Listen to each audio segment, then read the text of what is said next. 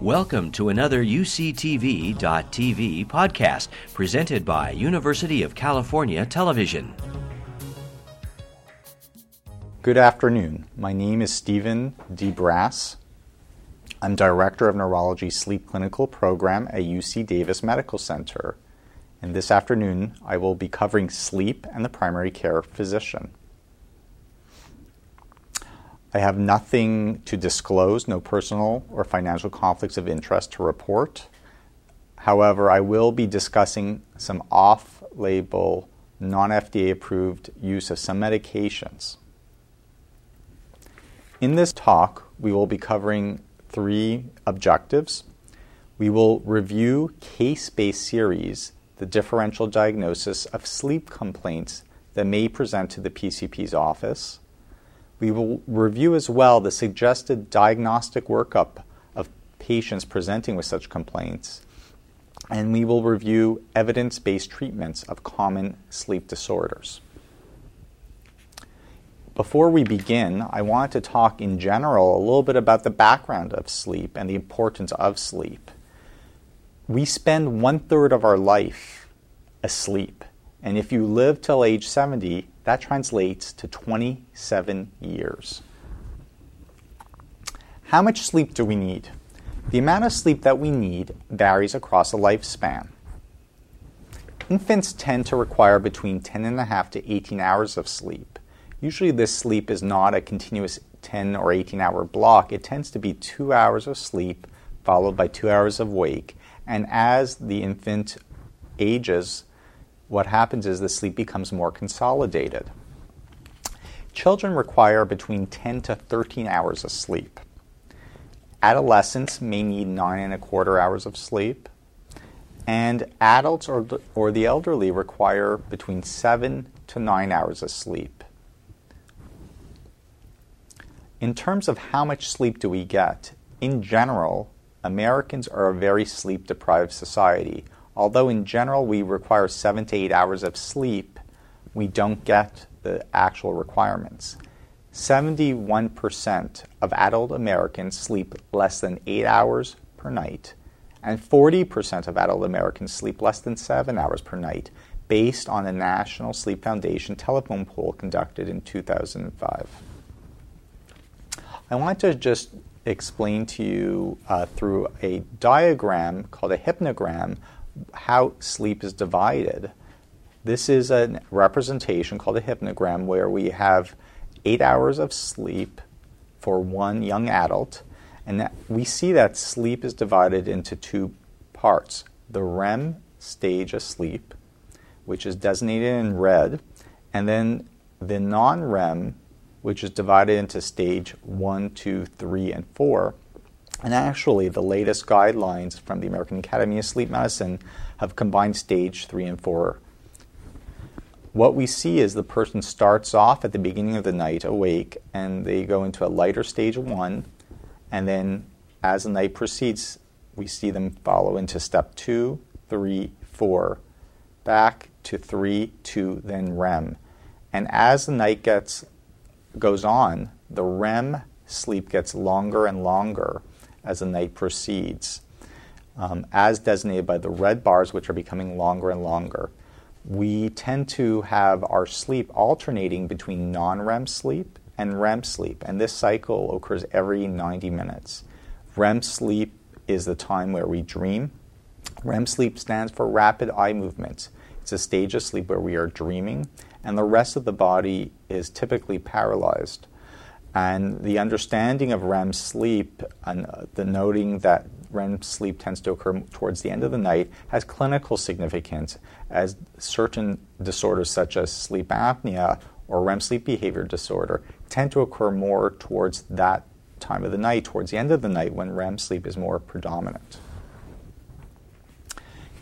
What are the types of sleep disorders that we see there are more than 80 types of sleep disorders per the American Academy of Sleep Medicine, and close to 50 to 70 million Americans suffer from a sleep disorder, yet most go undiagnosed and are untreated. And it is often the primary care physician who is on the first line seeing these patients and dealing with these sleep complaints. the consequence of not sleeping are serious. And we know that some of the consequences include hypertension, motor vehicle accidents, diabetes, cardiac disease, and one of the most important is the quality of life of the individuals affected by problems with sleep. I want to uh, continue with some cases that were actually referred to the sleep clinic. The names and the identities of these cases were changed. The first case is Paul. He's a 54 year old male, and he comes in with a chief complaint uh, of I'm always falling asleep at work. He tends to go to bed at 10 p.m., falls asleep a minute later. His alarm is at 7 a.m. He wakes up three times per night to urinate. He snores heavily, worse on his back. And he has gained 40, 40 pounds over the past year. He feels sleepy during the day. His Epworth sleepiness scale, which we'll cover later, is a 12 on 24. He reports no car accidents. So we have a patient presenting with a chief complaint of excessive daytime sleepiness, and there's a, a, differential diagnosis that one may think of when approaching one such patient. One of the most common causes of excessive daytime sleepiness is insufficient sleep, not getting the seven to eight hours of sleep a night, and that needs to be explored uh, carefully with the patient history. Other um, things to keep up in the differential include sleep apnea, medication side effect, notably pain medications, depression, which may cause complaints of excessive daytime sleepiness, and is actually one of the DSM criteria for depression, drug dependence or abuse. Traumatic brain injury may present with excessive daytime sleepiness. Brain tumors rarely but can present with um, excessive daytime sleepiness, and other sleep disorders such as narcolepsy, which classically presents with excessive daytime sleepiness, and then circadian rhythm disorders such as shift workers or jet lag may present with complaints of excessive daytime sleepiness. When we see a patient who is complaining of excessive daytime sleepiness, it's important to remember to go back to the basics. We take a, a sleep history, and we focus in on other uh, medical disorders that may be present that may be contributing to excessive daytime sleepiness. We take focus in on psychiatric history as well. We do a complete exam. We have the patient fill out an Epworth sleepiness scale as well as a stop bang score, which helps to um, look at sleep apnea risk factors. We may ask the patient to complete a two week sleep diary to look at how their sleep, uh, their patterns that they're keeping over two weeks um, to get an idea whether they're actually getting their eight hours of sleep and what is the shift. Are they a delayed shift or an advanced shift? And we consider certain workup in these patients, such as a CBC, a thyroid, or a drug screen. And then we may consider a polysomnogram depending on the situation. Here on this um, slide, we see an example of the Epworth Sleepiness Scale. It's a score that comes out of 24, and it's based on um, asking patients to evaluate their own self and their chance of dozing off in the following situations.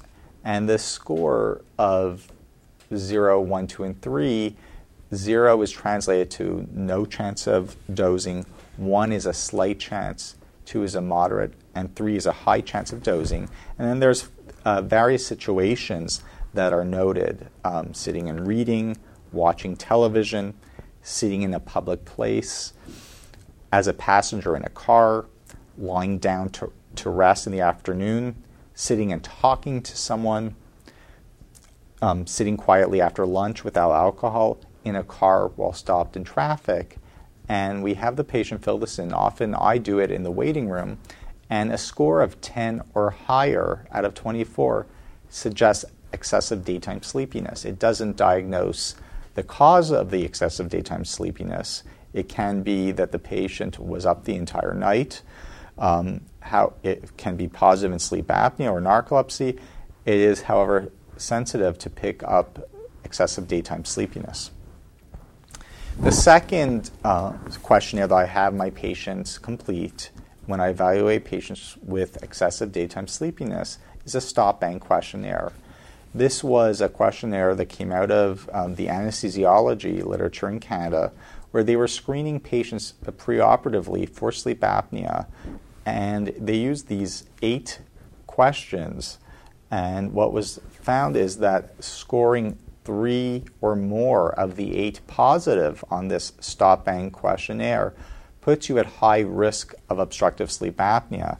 And this has been validated in several different populations and in, in not only in the preoperative setting, but actually in the primary care physician as a means to screen for obstructive sleep apnea as a sensitive uh, test. And there's various questions that are involved, and one of them, the first one is, do you snore loudly? And they're yes or no questions. Are you are you often tired or fatigued? Has anyone observed you to stop breathing?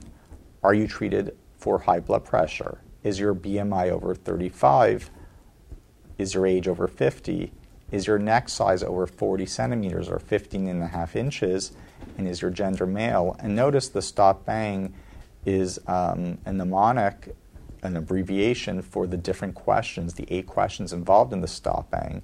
And scoring three or more would suggest that the patient is high risk for obstructive sleep apnea, and consideration for testing for obstructive sleep, sleep apnea should be considered. And I just wanted to um, show you the predictive parameters for the stop bang uh, from the original paper. We have the um, sensitivities and the specificities, as well as the positive predictive value and the negative predictive value. And we note that um, the the sensitivities are quite high, and it tends to be more sensitive for more um, the more severe apneas, and uh, we'll cover that soon. The apnea hypopnea index over 30 uh, is is more severe than the apnea hypopnea index over five, and we note that the sensitivity is greater for the more severe uh, disease. So, based on our evaluation, the history of the exam, our uh, and as well as the Epworth and the stop bang, we feel that uh, ordering a polysomnogram is indicated. I want to just show you what one goes through when one has a polysomnogram in the laboratory. We uh, usually look at both the uh, EEG component to look at brain activity. We uh, have some EMGs near the eye to look for eye movements. We, we look at uh, airflow coming from the nose and mouth as well as chin tone. There's also thoracic and abdominal belts to look for respiratory effort, and we put on EMGs on the legs to look for leg movements to document periodic leg movements. And here is a sample of a polysomnogram. This is a uh, 60 second sample, and one notes in the first um, two leads what one notes are the brain activity, and the following two leads from the top are the eye activities, and we actually see the blue marks indicate eye movements, followed by chin tone, and then we have the EKG lead, and then we have the snore channel, and then the flow, both from the mouth and then flow from the nose, indicated as, as uh, the NAF. And then we have the thoracic and abdominal belt, as well as the O2 saturation. And one notes that at the beginning of, on the left hand side of the page, we see uh, good airflow and we see abdominal and thoracic activity. And then, as in the middle of the page where the arrow is, we see that it becomes flat, the airflow. And this is what is designated as an apnea. We see 10 seconds of, of no airflow uh, is designated as an apnea. And this is um, the definition, and we tabulate the apneas. And then hypopnea is 10 seconds of a reduction of airflow. Uh, we tabulate the apneas and the hypopneas, and we divide it by the sleep time to derive an apnea hypopnea index. And this allows us to communicate the severity of obstructive sleep apnea. The severity of sleep apnea is based on the apnea hypopnea index. It's, it's the unit is events per hour. Mild sleep apnea is uh, defined as having an AHI or apnea hypopnea index of 5 to 14 events per hour. Moderate sleep apnea is defined as having an apnea hypopnea index from 15 to 29 per hour, and severe obstructive sleep apnea is defined as having an apnea hypopnea index greater than 30 per hour. There are several other parameters that show up on the sleep report that I just want to cover with you. Other issues to look at or other points to consider is the total sleep time. Did the patient actually sleep in the lab? One of the causes of a false negative sleep study occur when a patient goes into the lab and doesn't even sleep. So one of the things to look at is the total sleep time. The sleep efficiency is defined as the total sleep time over the time in bed. And in general, we strive, or what is considered a good sleep efficiency is 85% or higher. We look at the total apnea hypopnea index, which I already went through, is a sum of the apneas and hypopneas for the total sleep time. And then we also look at the apnea hypopnea index and various uh, other parameters, notably in REM sleep. And like I noted, that in REM sleep, one could get, see a worsening of obstructive sleep apnea. And that is because uh, all the muscles are paralyzed except for the eye muscles and the diaphragm, and it leads to further increased collapse of the airway, and that leads to a worsening of obstructive sleep apnea. And often uh, patients may have a mild uh, apnea hypopnea index overall, but in REM sleep it may become severe. So it's always important to look not only at the total apnea hypopnea index, but at the REM apnea hypopnea index, so which in this patient is quite high. And then we have the non REM apnea hypopnea index. And then we have two, two other parameters the supine apnea hypopnea index. And that's because obstructive sleep apnea tends to get worse in the supine position because of gravity encourages closure of the airway and the non supine apnea hypopnea index. We also look at the oxygen need, or the lowest O2 um, of the night. And they, these numbers give you an idea of the type of sleep apnea and the severity of sleep apnea. There are some patients who tend to have more positional sleep apnea, who have very severe supine, uh, a, uh, supine apnea hypopnea index, high apnea hypopnea index. However, in non supine sleep, it may be very low, and their obstructive sleep apnea tends to be very positional and it may be more responsive to positional therapy, such as avoiding supine sleep. So let's go on to talk a little bit about obstructive sleep apnea. It's a very common disorder in which you have one or more pauses in breathing or shallow breaths while you sleep. It is defined as having an apnea hypopnea index greater than five events per hour with daytime sl- symptoms, or an apnea hypopnea index greater than 15 with no symptoms needed. The daytime symptoms we will cover tends to be sleepiness, cognitive complaints. Close to 18 million people in the United States have obstructive sleep apnea based on estimates. However, the most people are undiagnosed. 10 million people are undiagnosed.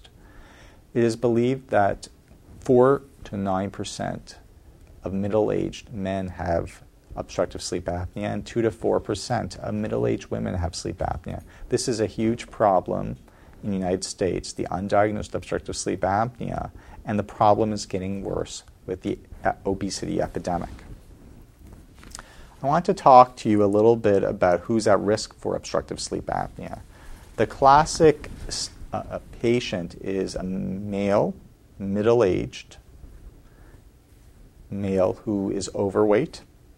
We tend to see it more commonly among patients in general with obstructive sleep apnea of people of Asian descent or Pacific Islanders or African American tend to be at higher risk for sleep apnea and most notably in people of Asian descent, body mass index may be less of a factor. There's often a history of snoring. There is often a family history of, obstru- of obstructive sleep apnea or snoring present, and there may be genetic conditions that predispose to obstructive sleep apnea, such as Prader-Willi syndrome. There may be a large tongue.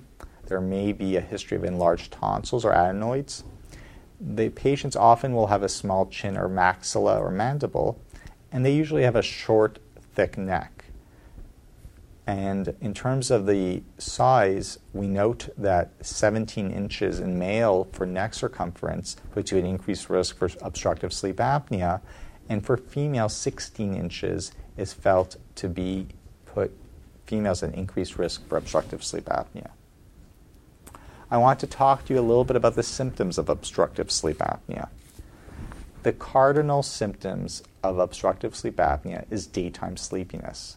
And the reason why we have daytime sleepiness is because the apneas and the hypopneas often result in arousals from sleep as a protective mechanism to encourage you to restart breathing if your brain wakes you up.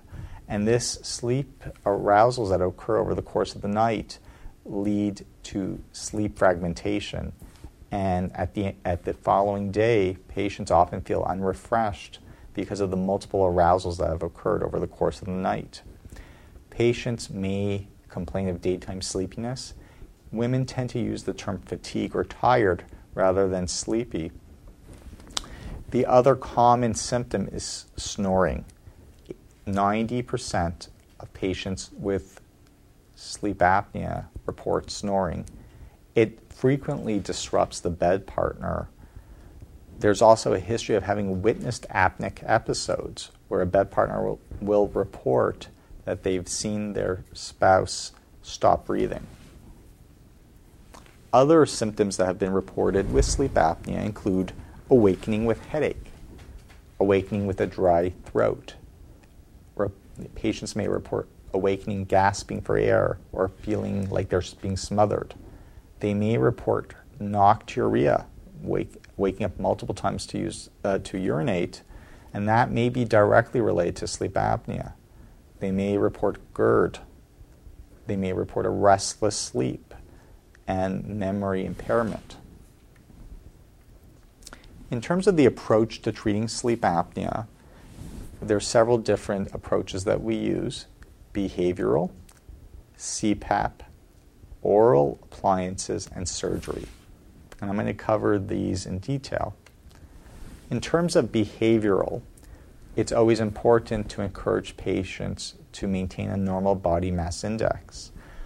Although it is not a guarantee that having a normal body mass index will eliminate obstructive sleep apnea, it often reduces the severity of obstructive sleep apnea, reduces CPAP pressure requirement, and is helpful for other cardiovascular diseases that the patient is at risk for. It's also important to eliminate any sedating medication which may be predisposing to obstruction.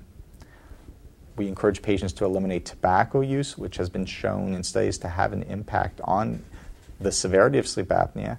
And reducing alcohol not only reduces um, the severity of sleep apnea, it reduces sleep fragmentation, as alcohol is known to lead to sleep fragmentation. And we encourage patients, especially if they have positional sleep apnea, to avoid supine sleep. I wanted to talk to you about CPAP, which stands for continuous positive airway pressure, which essentially serves as a splint to keep the airway open. It is uh, normal room air which is pressurized that is di- delivered via a mask, whereby the patient wears this on a nightly basis with the aim of keeping the airway open, preventing the apneas, therefore pre- preventing further arousals as well. The response to CPAP is often dramatic. I want to show you the different masks that are available, and it's important because patients will often um, note that if they have certain issues that come up with masks, um, or if they're having trouble with CPAP compliance, sometimes changing masks may be helpful.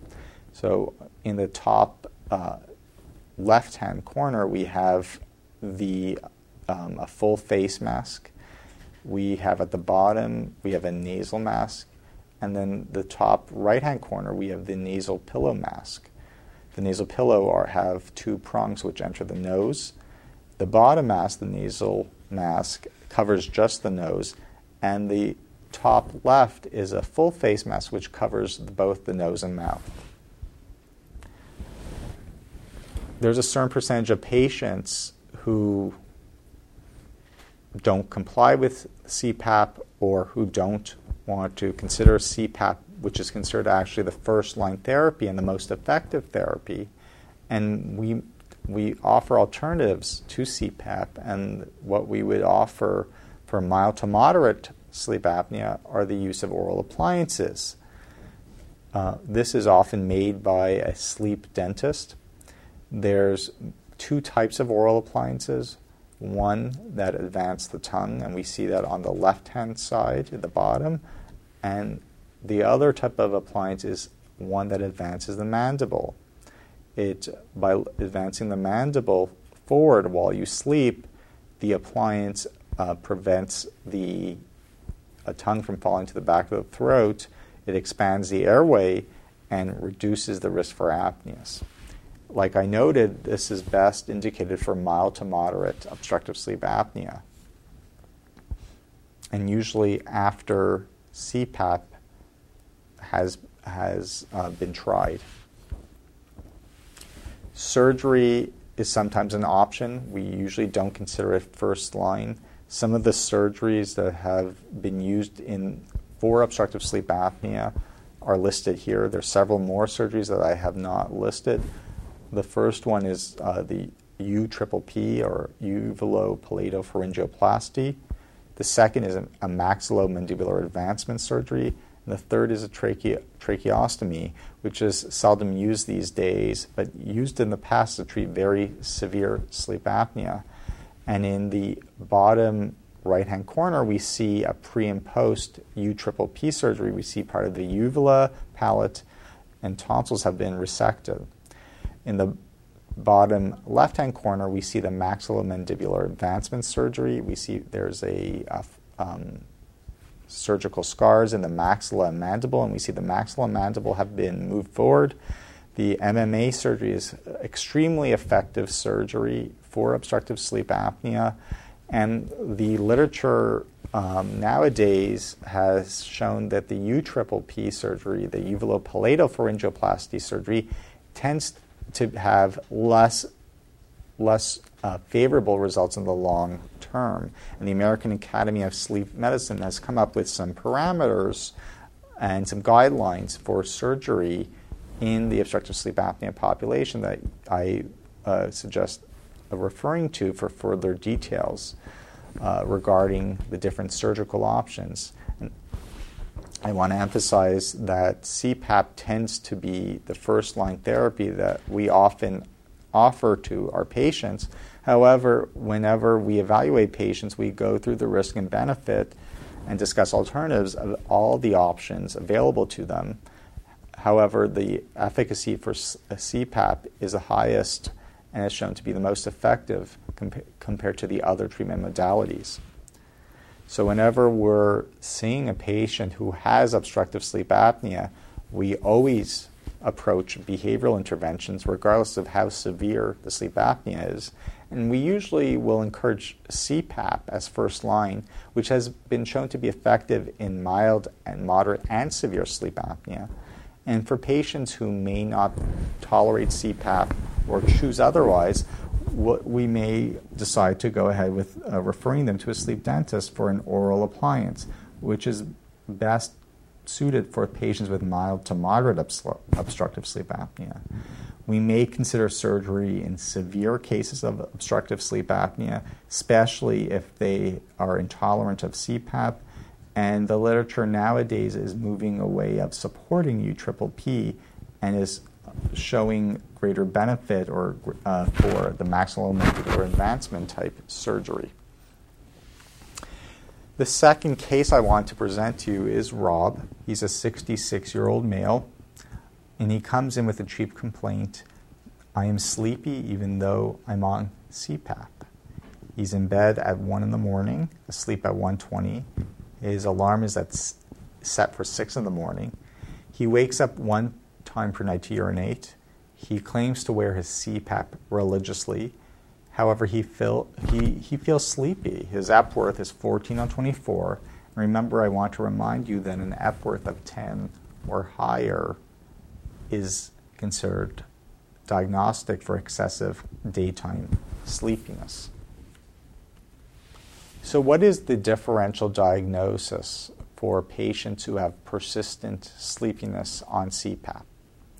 So, the first one is CPAP compliance. It is very important to always ask the patient about how often they are using the CPAP.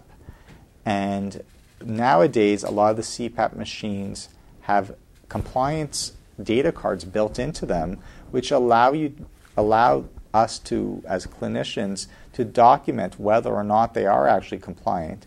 And reports can be generated and sent to your office showing the compliance of the patient, which gives you a, an idea about objective data regarding compliance. Other issues that come up to why someone on CPAP may be sleepy is inadequate CPAP pressure. I see many, many patients in my practice who come in with extremely old masks who may have a leak from the mask uh, because the plastic is worn down. And because of that, what happens is the pressure may be inadequate. Patients may be using a nasal pillow mask and may be opening their mouth over the course of the day, over the course of the night, and because of that, may have an oral leak, and therefore the pressure from the CPAP may not be adequate. They may require a chin strap. And the third issue where CPAP pressure may not be adequate if there's been a significant weight gain. Um, and we know that 10 to 15 pounds may require an increase in CPAP pressure. So, if there's been a significant weight gain since their last CPAP titration study and they're still feeling sleepy, one needs to think that the pressure that they're set at may be inadequate. Another very important point, as in our patient that we presented, is insufficient sleep. We recommend, in general, for adults to sleep between seven to nine hours a night of sleep. And if you're sleeping less than seven hours of sleep, even if you're using your CPAP, it may explain persistent sleepiness on CPAP. Other medical conditions to note are depression, pain, medical conditions like thyroid disease, heart failure may present with continued sleepiness despite using CPAP. Medications like narcotics, antiepileptics, or antidepressants may all present with persistent sleepiness despite CPAP. And then another sleep disorder other than sleep apnea should also be considered, such as narcolepsy, periodic leg movement disorder, which may contribute to persistent sleepiness on CPAP. Then there's a certain percentage of patients who have persistent sleepiness despite optimal therapy, and that may be related to the long term effects of sleep apnea on the brain, which we are still uh, trying to understand the pathophysiology of. When you're looking at CPAP compliance, the literature has various reports of how compliant patients are. In one study, at six months, it was noted that the compliance rate ran anywhere from 65 to 85 percent. And when we compare that to asthma medication compliance, which runs in, let's say, 30 percent, the CPAP compliance is actually higher than that, which was reported with asthma medication compliance. So, although it's not perfect, it still may be better to some other um, medications that our uh, patients are on as well. And I want to just show you here an example of a compliance report that can be downloaded from the actual CPAP machine, from the chip at the back. And what you'll often get is this 20 page document, and then there'll be a summary page on the last page. And you could often flip to the summary page and look at a couple of these numbers. And the first number to look at is the percentage of days with device usage. And you could look at the date range as well, from what date to what date.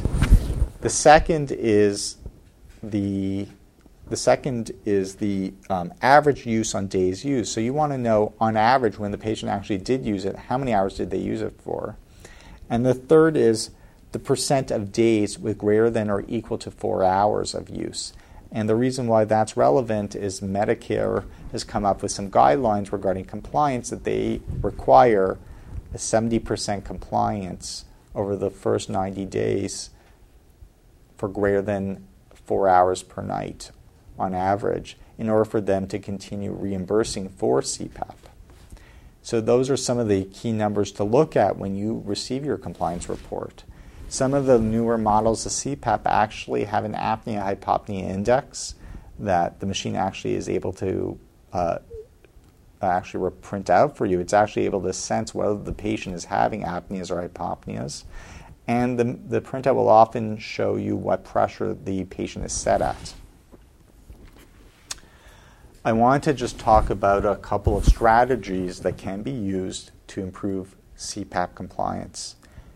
It is very important that once the patient is started on CPAP, to follow the patient closely, both clinical follow up as well as the durable medical equipment company, which started the patient on CPAP or is helping to set the patient up on CPAP, should be also following the patient closely as well things that can help improve compliance if the patient is having problems with masks. I often encourage the patient to potentially switch masks. If they're on a nasal pillow, I may switch them to a nasal mask. If they're on a full face mask and they're feeling claustrophobic, I may switch them to nasal pillows. Patients uh, who are on CPAP often benefit from having a humidifier built into their CPAP that adds some comfort as the air is more comfortable. There's a ramp setting on the CPAP machine. The ramp setting allows the pressure to build up gradually. So if the patient is set at, let's say, 12 centimeters, the CPAP will start at 4 centimeters and over a ramp, let's say, of over 30 minutes, will slowly build up to 12 centimeters, allowing easier um, comfort for the patient as the higher pressure builds up. One may also consider desensitization. There is some companies and some sleep labs that actually work with the patient to desensitize them to the use of CPAP by having them actually wear the CPAP during the day or come into the lab during the day, try a different mask, and try to sleep with the mask on. And they may use imagery or relaxation techniques to help them feel more comfortable with the CPAP. I often encourage my patients to put on the CPAP mask and the machine during the day and actually watch television with it or try to read with it in order to desensitize to the use of CPAP. However, the most important among all these techniques is education. Educating the patient why sleep apnea needs to be treated and how effective CPAP is that is crucial to improve your patient's compliance for CPAP. I want to move on now, and we're going to talk about Jennifer. Jennifer is a 57 year old female.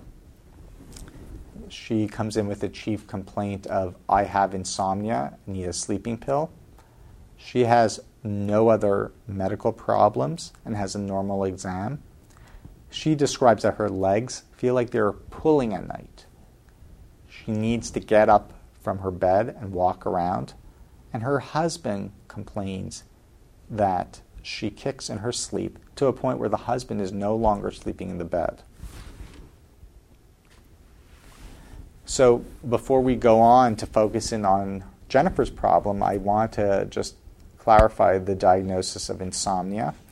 So, insomnia is primarily a clinical diagnosis, it's made by history, and essentially it's trouble going to sleep, staying asleep, waking up too early, and if it's chronic, it's usually more than 30 days. And patients, in order to qualify for the diagnosis of insomnia, they must have daytime consequences from the insomnia such as trouble with concentration, complaints of fatigue, anxiety, memory problems related to the insomnia. It is often important for the primary care, care physician when approaching a patient complaining of insomnia to look for secondary causes of insomnia, such as psychiatric illness, such as depression or anxiety, or intrinsic sleep disorders. One may think of circadian rhythm disorders, such as a shift worker, or patients with sleep apnea who may complain of multiple, waken, multiple wakenings a night or waking up early, and they may come in to you with a complaint of insomnia. And another common sleep disorder, which may come in complaining of insomnia, is restless leg syndrome.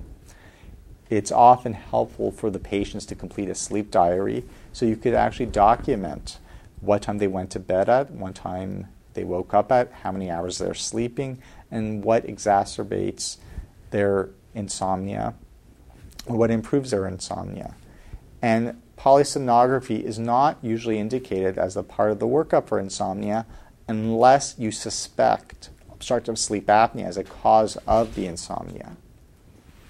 I want to move on to Jennifer and uh, just let you know that Jennifer's symptoms were her insomnia was likely related to restless leg syndrome.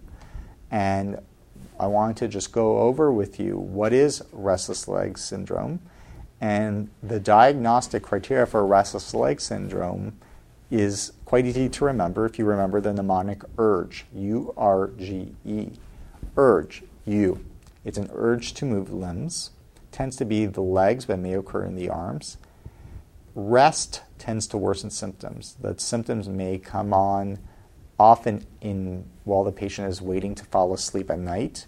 They may report symptoms while they're a passenger in a long car ride or on the airplane. Getting up to, uh, often improves the symptoms. Moving their legs, shaking their legs, walking around, getting up from the bed while they're having the symptoms often relieves these symptoms.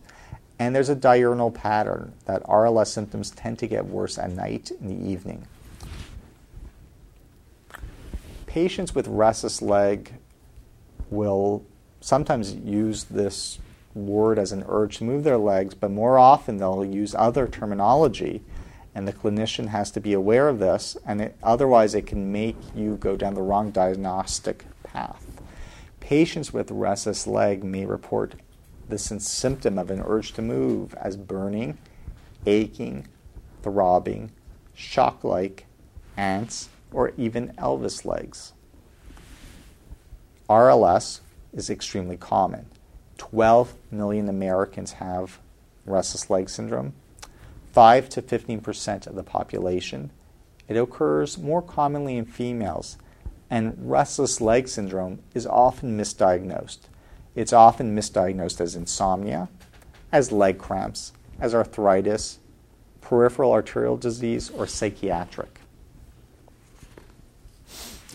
When we think of causes of RLS, we tend to divide it into genetic causes, which are thought to be primary, and we now know that there are some genes associated with restless leg syndrome that may run in the family.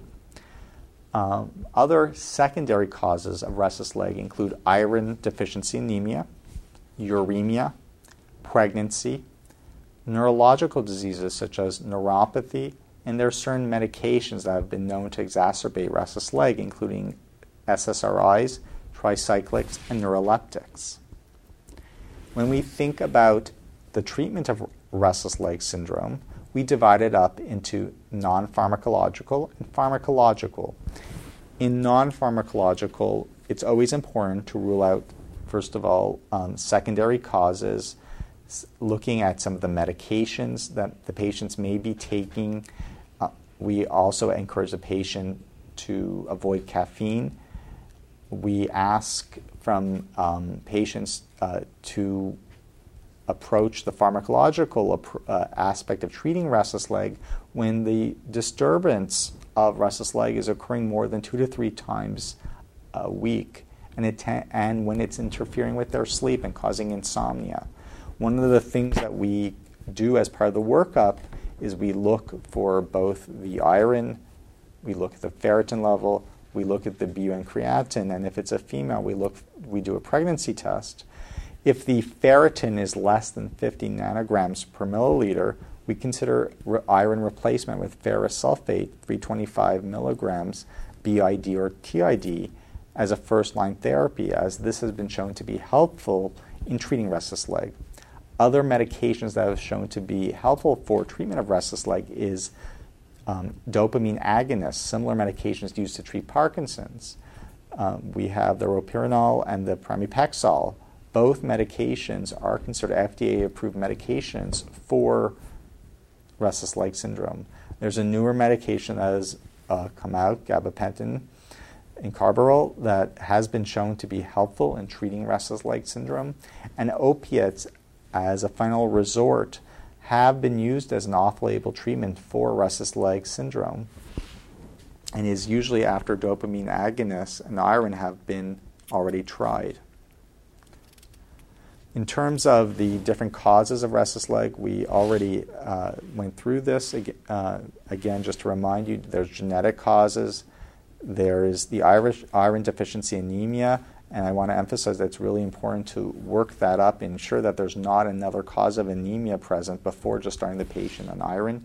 Uremia can be associated with this, and dialysis patients are at high risk for restless leg syndrome. Pregnancy has been associated with restless leg syndrome, and again, examining the patient for neuropathy, peripheral arterial disease, and then looking at again their medication list. The last case is Sam, and this is a 70 year old male, and he comes in that he has a black eye. Comes in with his wife, and his wife says he's been fighting in his sleep and he fell off the bed and hit the table. There's no symptoms or signs to suggest sleep apnea. His stop bang is negative. He denies that he's sleepy, and he denies any other medical problems, any recreational drug use, or depression. His Epworth is 9 on 24. And this is a picture of Sam and we see him and his wife in this picture, and Sam is dreaming, and in his dream, he's dreaming that he was punching someone, and he was also acting out his dream.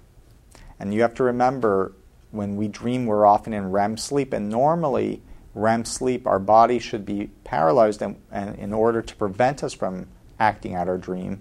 So the ability to act out your dream uh, is abnormal phenomena. And we call this disorder REM sleep behavior disorder. And REM sleep behavior disorder often occurs in older males, and it may be the heralding symptom of Parkinson's disease. And there's various statistics that have been shown to be associated, associated with Parkinson's disease. And some of the literature reports that close to 50% of patients in 10 years will develop Parkinson's disease if they present with REM sleep behavior disorder. Patients will often have complex motor activities in REM sleep, and they often will act out their vivid dreams. There's a serious risk of injury to, the, to themselves or to their bed partner. It occurs in the second half of the night when REM sleep is greatest. I want to show you an example of a REM sleep behavior disorder from a sleep lab.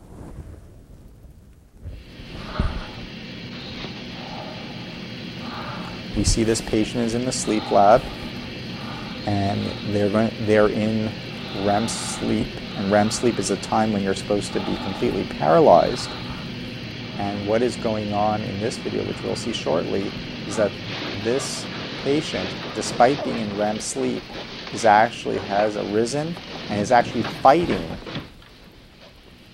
and, and punching.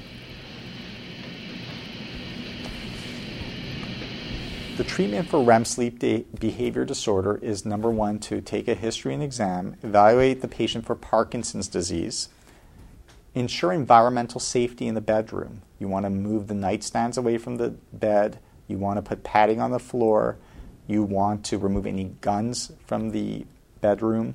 You want to have alarms on the door, the windows, or any doors leading to balconies. You want to remove any possible triggers, such as SSRIs, which has been associated with REM sleep behavior disorder. The treatments tend to fall into either clonazepam at low dose from 0.25 to 2 milligrams. And the other medication that is shown to be effective is melatonin, usually in doses from 3 to 12 milligrams. So I want to just end with summarizing what we covered today in our talk. And we, in our talk, we've covered several points. We covered the differential diagnosis of excessive daytime sleepiness, the clinical features of obstructive sleep apnea, how to screen for obstructive sleep apnea using the stop bang. We covered the sensitivity and specificity of this test, how to read the polysomnogram report and what a polysomnogram epoch looks like. We discussed different treatment options for sleep apnea. I went through the differential diagnosis for residual sleepiness on a patient presenting on CPAP. We discussed the diagnostic criteria for restless leg syndrome, the treatment of restless leg syndrome. We discussed as well what uh, secondary causes of restless leg syndrome may, may be. We also discussed the diagnostic criteria for REM sleep behavior disorder and the treatment of REM sleep behavior disorder. And I would like to thank you very much for being with me over the course of this hour. Thank you very much. You've been listening to a podcast by University of California Television. For more information about this program or UCTV, visit us online at uctv.tv.